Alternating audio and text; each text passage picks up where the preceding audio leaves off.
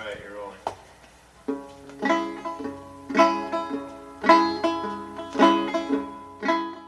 Hi there. My name is Shoshanna, and I'm a librarian at the Ypsilanti District Library. Welcome to the library's podcast, Ypsi Stories. Ypsi Stories is a podcast about the history of Ypsilanti told in story form by historians, academics, community members, and local experts. This podcast seeks to unearth stories and perspectives that may be new to you and are often unheard. Our hope is that by listening to these episodes, you'll gain better understanding of our collective past, present, and future.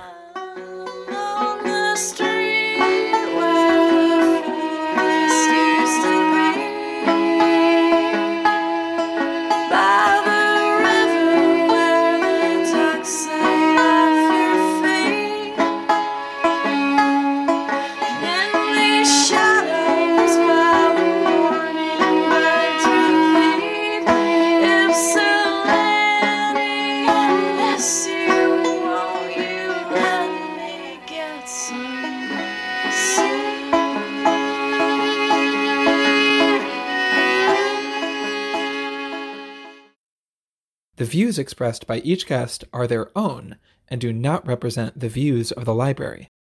When settlers set out for the northern Midwest, it was more than loading the kids in a picnic basket in the family van.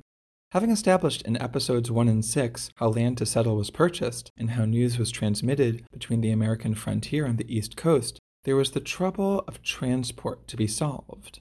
In episode 1, we saw that some settlers actually walked to Ypsilanti from New York State in the 1820s and 1830s.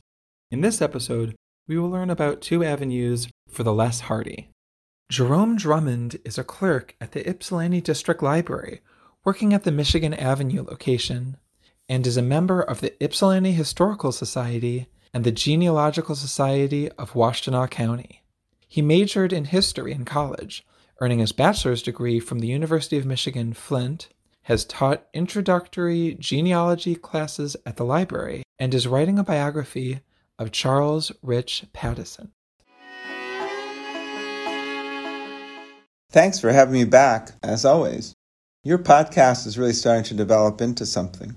Even the most recent events you cover usually feature actual participants in the event. They'll be primary sources for historians of the future to use. I am aging, but I wasn't contemporary of the people I cover. So today we're going to talk about getting around in the early days of Ypsilanti. As we saw in episode 1, many of the settlers of the city of Ypsilanti from the East Coast came overland on foot by Indian Trail or by boat from Buffalo, New York, across Lake Erie to Detroit, thence up an Indian Trail or up the Huron River. We also saw that a significant segment of the country was not interested in the financing of roads as national works. The original states had established roads or built canals themselves within their own borders for their own purposes and were reluctant to finance any federal construction unless it benefited their state directly. I know that Michigan Avenue, which goes all the way to Chicago, took some years to complete after it was surveyed in 1825 by Orange Risdon, as we heard about from you in episode 1. So, what was the common experience of coming here from the East Coast in the earliest days? As I've said, I like to let the people of the past speak for themselves. We have a couple of accounts that were written down that we can use. The first is called A Tour from the City of New York to Detroit and was written by a man named William Darby, whose explicit purpose was to report on the quality of lands and the state of development of property west of New York City to Detroit, who traveled on a schooner named the Zephyr in 1818. Speculators, farmers, and adventurers of all kinds were interested in this information. The Erie Canal, which would be the main conduit for travel and immigration to Michigan, would not be finished until 1825, but a part of it, then called the Great Western Canal, could be used to help get the traveler to Buffalo, New York. From there, a schooner could take you along the southern shore of Lake Erie to the Detroit River. Depending on the weather, the schooner took about 12 days to traverse the distance, stopping at each port on the southern side of the lake. A schooner is a type of boat, right? What makes a boat a schooner? A schooner usually has two masts a main mast with a larger sail and a foremast with a smaller sail. It may have more masts, but it always has these two masts in the mix as I understand it. A schooner is usually a mid sized ship which makes it fast and light on the water, yet capable of carrying appreciable cargo or passengers. Darby notes that a large steamboat, the locally famous Walk in the Water, is being built at the time he is traveling, and by the time that the book is published, Walk in the Water has shown that it can make the distance between Buffalo and Detroit in 48 hours traveling express. Most of the time, it will be calling at ports along Lake Erie, loading and unloading passengers and cargo, and so won't make that speed. The trip perhaps eight days or more, but it could and will be faster and more reliable than sailing ships. Darby leaves from Buffalo, New York, which he describes as follows.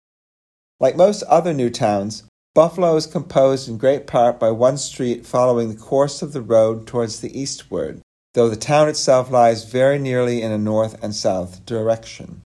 A few others cross the main street, but are but little improved.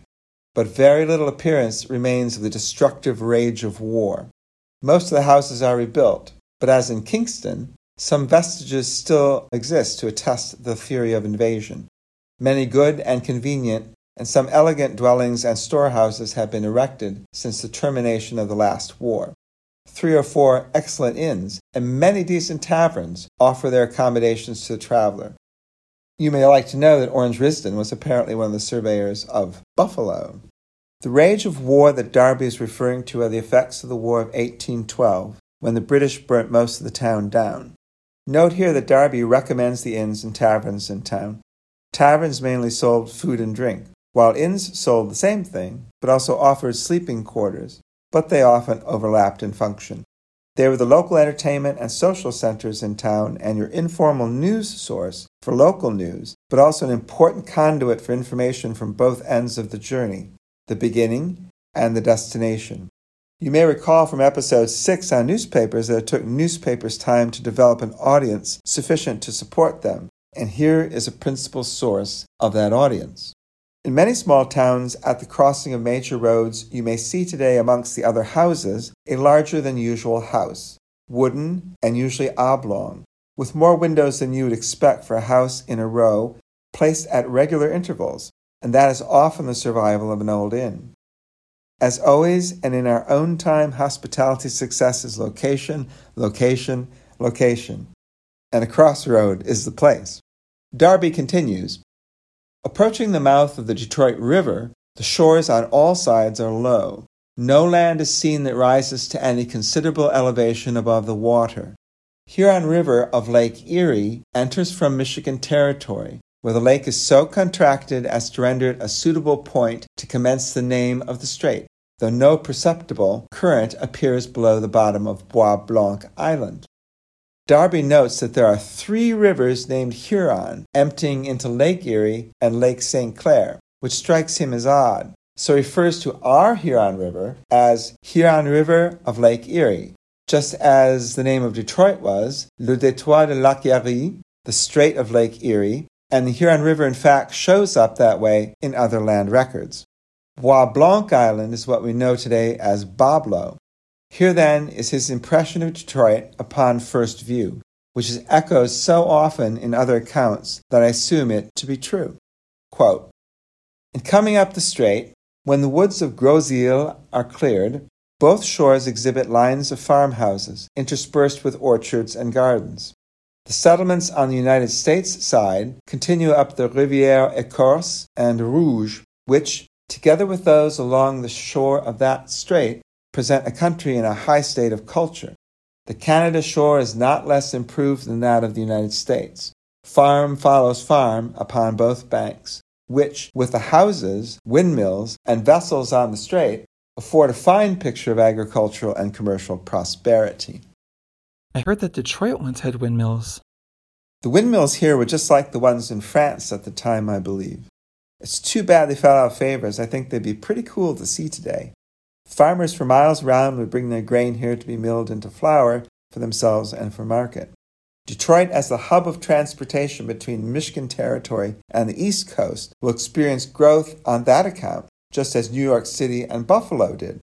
A market in milled flour grew up as a consequence. We'll talk about milling in another episode. To give you a flavor of traveling to Ypsilanti a decade after Darby, here are some passages from the diary of the intrepid Mark Norris, as reproduced in Chapman's History of Washtenaw County on page 1114.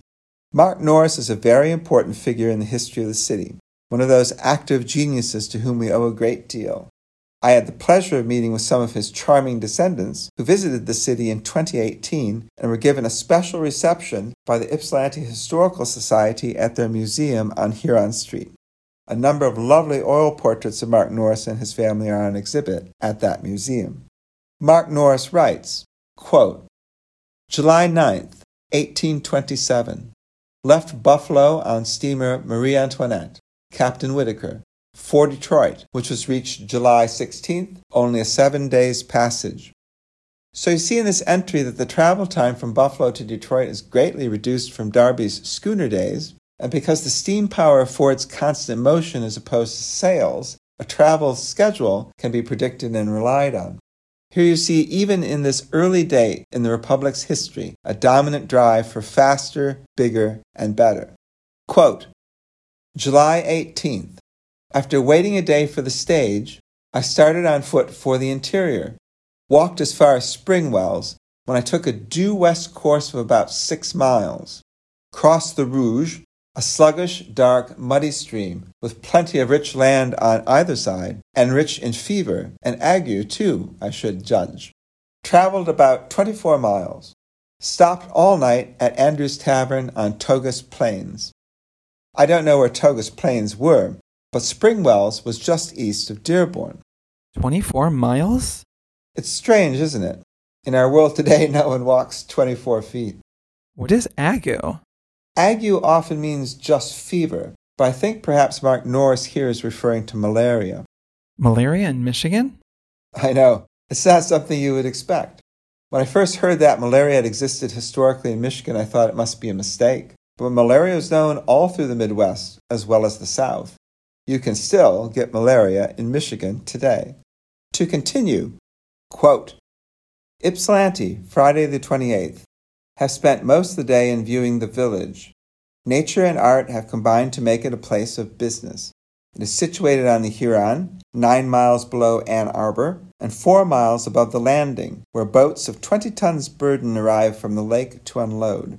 Land is already valued very high. Mark Norris sees the business potential of Ypsilanti just as Lucius Lyon and Augustus Woodward did earlier.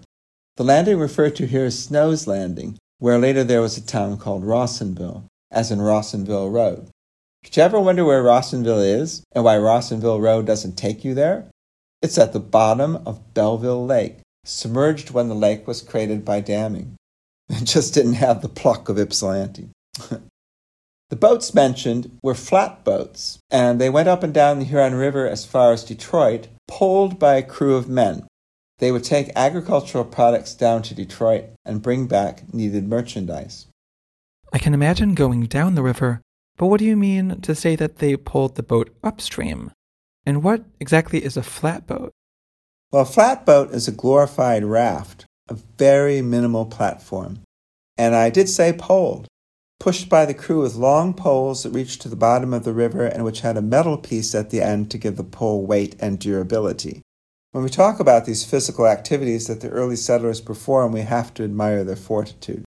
The Huron River wasn't dammed at this point, and the small difference in elevation between the river's beginning in Oakland County and its end in Lake Erie, along with its meandering form, suggests that the current was not very fast. But still, that's not a job I would like to do. Mark Norris continues, quote, August 6th, left Washtenaw for Detroit. Traveled to the Rouge within six miles of Detroit. Retired to bed very much fatigued, but the mosquitoes would not let me sleep. They attacked on larboard and starboard and raked me from stem to stern. I fought them until my patience, if not my ammunition, was exhausted, when I arose and prepared for flight. Started about 12 o'clock for Detroit. The first three miles I met with no incident worth mentioning, after which I was assailed by an army of dogs at every house. Arriving at Detroit, I went to the inn, where, after receiving a long lecture from the landlord for being out at that time of night, I was permitted to go to bed again, and slept until a late hour the following morning. Men, who are not pioneers, are allowed in hotels now, minus a landlord's lecture. The dogs were kept for hunting, but also to sound the alarm if strangers arrived. Many people keep dogs for this reason today, to alert them to people on their property, as security for person and property, as part of the enduring relationship between humans and canines. So, travel by water was the mode of choice for entering Michigan in the first four decades of the 19th century. Some canal building was done here, but those projects withered away in the face of overland transport, such as was afforded by roads and rails. Building a road for overland travel on foot, by horse, or by stagecoach is simpler, faster, and less costly to build than canals. But before real paving in modern vehicles, it is much more costly to move goods over land compared to water. As with air travel today, though, you need a vehicle to move from the airport to the final destination. So roads were needed to move from the port inland. Many of the early roads in the United States were originally Indian trails. If you travel on the East Coast, you will find long, meandering roads which were originally this, simply repurposed. The Native Americans didn't conceive of land ownership like the British. A path took you to a lake, a river, a hunting ground, a trading post, etc. For the British, the road took you to owned land, a different purpose. I mentioned in episode 1 that land west of Pennsylvania was divided for sale by a system called the Public Land Survey System, or PLSS, which divided land into squares and rectangles. This was very geometric and regular. The East Coast, though, was divided by the older British system of metes and bounds, which formed very irregular divisions and oddly shaped lots, often defined by natural features. So, very often here in Michigan, you find many straight roads that move east west or north south along the survey lines. They are oriented according to the PLSS because they were built after the survey with the intention of reaching a property. The first large federal road project of our young republic was called the National Road, or Cumberland Road, and was planned to connect the Potomac River to the Mississippi and beyond. For those entering the United States at Baltimore, it took you almost to St. Louis, which is often thought of as a gateway to the West for the middling part of the country. You did not have to go through the port of New York to enter the United States in the 19th century. Lots of people came through Baltimore, Boston, Philadelphia, etc. This road was never completed, though. After the Panic of 1837, federal funds for the National Road dried up and it ended at Vandalia, Illinois. Today, U.S. Highway 40 traces this road from Cumberland, Maryland to Vandalia, Illinois, and continues past there through St. Louis and then all the way to California. US 40 is the descendant of the National Road in lots of ways. Besides opening up the West for settlement and real estate speculation, some roads were built as postal roads, that is, to expand the reach of news and report, while others were designated military roads, to expedite troop travel to defend the United States or to annex territory. As I said in episode 1, the federal government was anxious to expand and create strong defenses for the nation. A federally constructed military road in Michigan Territory followed an Indian trail and it connected the town of Detroit to Chicago. It is Michigan Avenue in Detroit. It was known as the Chicago Road in Washtenaw County. Where it enters Chicago, it is known as Michigan Avenue once more. A newer version of the road is U.S. Highway 12. The Michigan Avenue was an ace in the hand for the future Ypsilanti. It is said, and I believe it's true, that this is why Woodruff's Grove faltered and why the town of Ypsilanti eclipsed it. The avenue crossed the Huron River at a fine resting point on many a journey from Detroit to the rest of the state. It afforded a convenient place to rest and restore a traveler with markets and lodging. When we say road, of course, it was unsurfaced and could turn into a quagmire of muddy ruts as it was well known to do in its earliest years. But it was the best to be had and afforded travel on foot, on horse, in wagon, and on the public conveyance called the stagecoach. The stagecoach was much as they are seen in Western movies. Most of the baggage rode on top of the coach with the driver, who drove a team of horses. The post office used them to transport the mail. They were regular and dependable enough to post schedules in the newspapers. They were faster than pedestrians and wagons. Two maps from the Library of Congress, one dated 1827 and the other 1833, show the progress of road building. The 1827 map shows a road running down the south shore of Lake Erie, mirroring the pathway of schooners and steamboats we saw earlier. It travels to Perrysburg, Ohio, crosses the Maumee River, and then turns to the north and splits at Detroit. The eastern half follows the shore of Lake St. Clair and the St. Clair River to Fort Gratiot. Fort Gratiot, for our listeners, is part of what is called Port Huron today, and its claim to fame was that its lighthouse was the first built in Michigan. And who do you suppose built that first lighthouse? Was it Lucius Lyon? Great job! Yes, Lucius Lyon from episode 1. The western half of the road we were talking about goes north to Pontiac and then on through the Flint River watershed to Saginaw. The map names the inhabitants of the lower peninsula west of the principal meridian as the Ottawas and Miamis, from the latitude approximately of Saginaw Bay down to the St. Joseph River. South of that line are the Potawatomis. Other Native Americans shown are the Sauk and Fox in northernmost reaches of Illinois. Ann Arbor is listed on the map, but not Ypsilanti. The 1833 map, just six years later, verifies the earlier roads and shows new ones, particularly Michigan Avenue from Detroit to Chicago. Indian villages and trails are also marked. Ann Arbor exhibits roads spreading out in all directions, in fact, more roads than any other population center in Michigan. So it has established itself as a central stop west from Detroit. The printing of its name is larger than Ypsilanti's. It would appear at this point in the race, Ann Arbor is pulling away. Transportation Hub was the ticket for Chicago's prosperity, just as New York City prospered as the entry point to America and the Erie Canal. Industrial products flowed out of Chicago and Detroit to settlers on the plains. Chicago became the master of agriculture, with superior mills and stockyards. Lucius Lyon proposed a road building program in 1850, as we heard in episode 1, alluding to the success of earlier programs. Lucius Lyon never got what he wanted, though. Most of the population of Michigan is found south of Saginaw Bay because the best agricultural land is found there.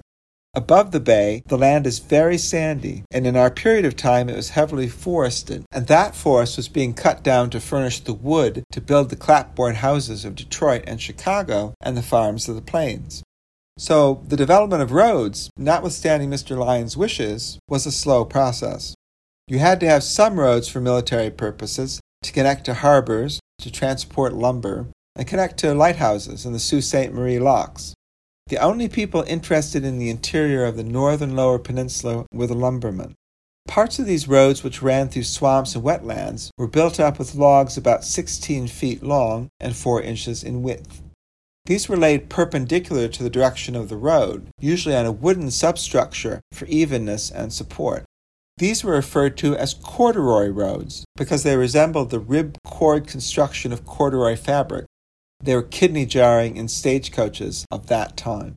An improvement over corduroy roads were the plank roads, so called because they were built with planks and afforded a smoother ride. Like the corduroy road, though, they wouldn't last long and were more expensive to build because more shaping was required of the wood. Investors were allowed to incorporate plank road schemes through legislation in 1848. Three nearby were the Dexter and Michigan Plank Road, the Ann Arbor and Michigan Plank Road, and outstandingly from our viewpoint, the Detroit Saline Plank Road, which included the part of the Chicago Road, Michigan Avenue, or U.S. Highway 12, that runs through Ypsilanti. Plank roads were allowed to charge tolls to maintain the roads and produce a profit, which raised the ire of some. Doris Milliman, late of the Ypsilanti Historical Society, wrote in 1989 that there was a toll booth of this sort on West Michigan Avenue and that Congress Street was extended from Mansfield to Hewitt directly by the citizenry to allow users of Michigan Avenue to bypass the toll booth. Doris wrote, The toll company retaliated by putting up a branch gate to the west, one half mile. Evan Bagol, a farmer, angered by this action, took an axe and a team, smashed the gate, and dragged it away. He was arrested and fined, but the Grange stood the expense of the escapade, and the incident is credited with being the end for the toll gate. This story, if true, illustrates again the unwillingness of Americans to pay fees and taxes for public services, even those they directly benefit from. We will see this theme repeated often. The state of transportation in this time is rather uncertain. I can get in my car and travel to Detroit in 30 minutes. Really? No orange barrels? I haven't been able to get to Detroit in 30 minutes in years. Thank you for enlightening us, Jerome. It's always such a joy to speak with you. I'm excited to learn more. Surely what was covered today isn't the full extent of your knowledge on the matter. Thanks as always, Shoshanna. I shall present a second part to this story of transportation in the future, which will center on the railroad. Ypsilanti was reputed to have one of the most beautiful stations on the Michigan Central Railroad. To look at what is left of it, the eroding brickwork and reduced dimensions, makes this difficult to appreciate. Perhaps one day it will live again. A special thank you to Sam Killian for all his work on the Ypsi Stories webpage. We couldn't do it without you, Sam. A special thank you to local musician Annie Palmer for providing music for this podcast. You can check out more of her music at anniepalmermusic.bandcamp.com. Thank you so much for listening to Ypsi Stories. If you liked what you heard today, please consider subscribing and telling your friends and neighbors about this podcast. You can subscribe to Ypsi Stories wherever you find your podcasts. You can also explore previous episodes with additional resources at ypsilibrary.org slash ypsi stories. If you have ideas or story suggestions, you can get in touch with me at shoshanna at ypsilibrary.org. That's S H O S H A N N A at Y P S I L I B R A R Y dot O R G. Thanks for listening, and see you next time.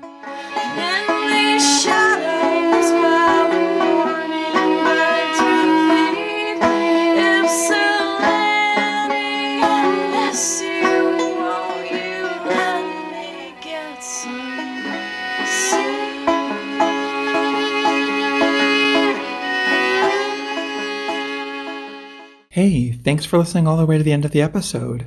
In our next episode, we'll be talking to historian Matt Siegfried about the history of the United Auto Workers Union in Ypsilanti and the way its presence has changed the landscape of our community, both within labor and beyond. If you don't want to miss it or other future episodes, you can always subscribe to Ypsi Stories on Google Podcasts, Apple Podcasts, Stitcher, Spotify, or wherever you find your podcasts. And be sure to tell your friends and neighbors about us too. Bye now.